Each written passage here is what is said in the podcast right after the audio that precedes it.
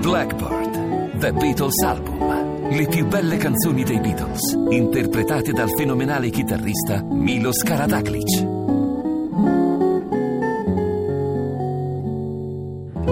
Yesterday, Come Together, Michelle e molte altre in nuovi arrangiamenti per un CD straordinario. Milos Karadaklic, The Beatles Album, nei migliori negozi e in digitale.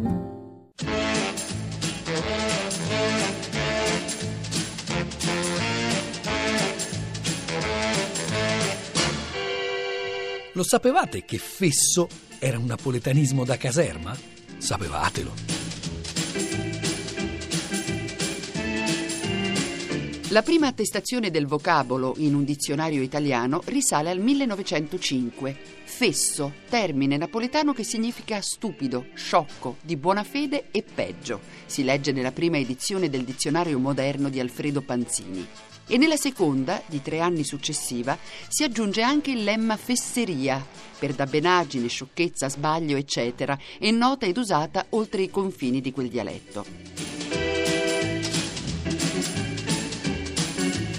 Ma è durante la Prima Guerra Mondiale che la voce si diffonde attraverso quel gergo militare che univa soldati provenienti da tutte le parti d'Italia. Tra le voci del gergo di guerra in voga nel suo reggimento, il soldato Benito Mussolini annota nel suo diario FIFA, paura, pipa, rimprovero, far scrivere a casa, togliere qualcosa a un soldato, far fesso, idem.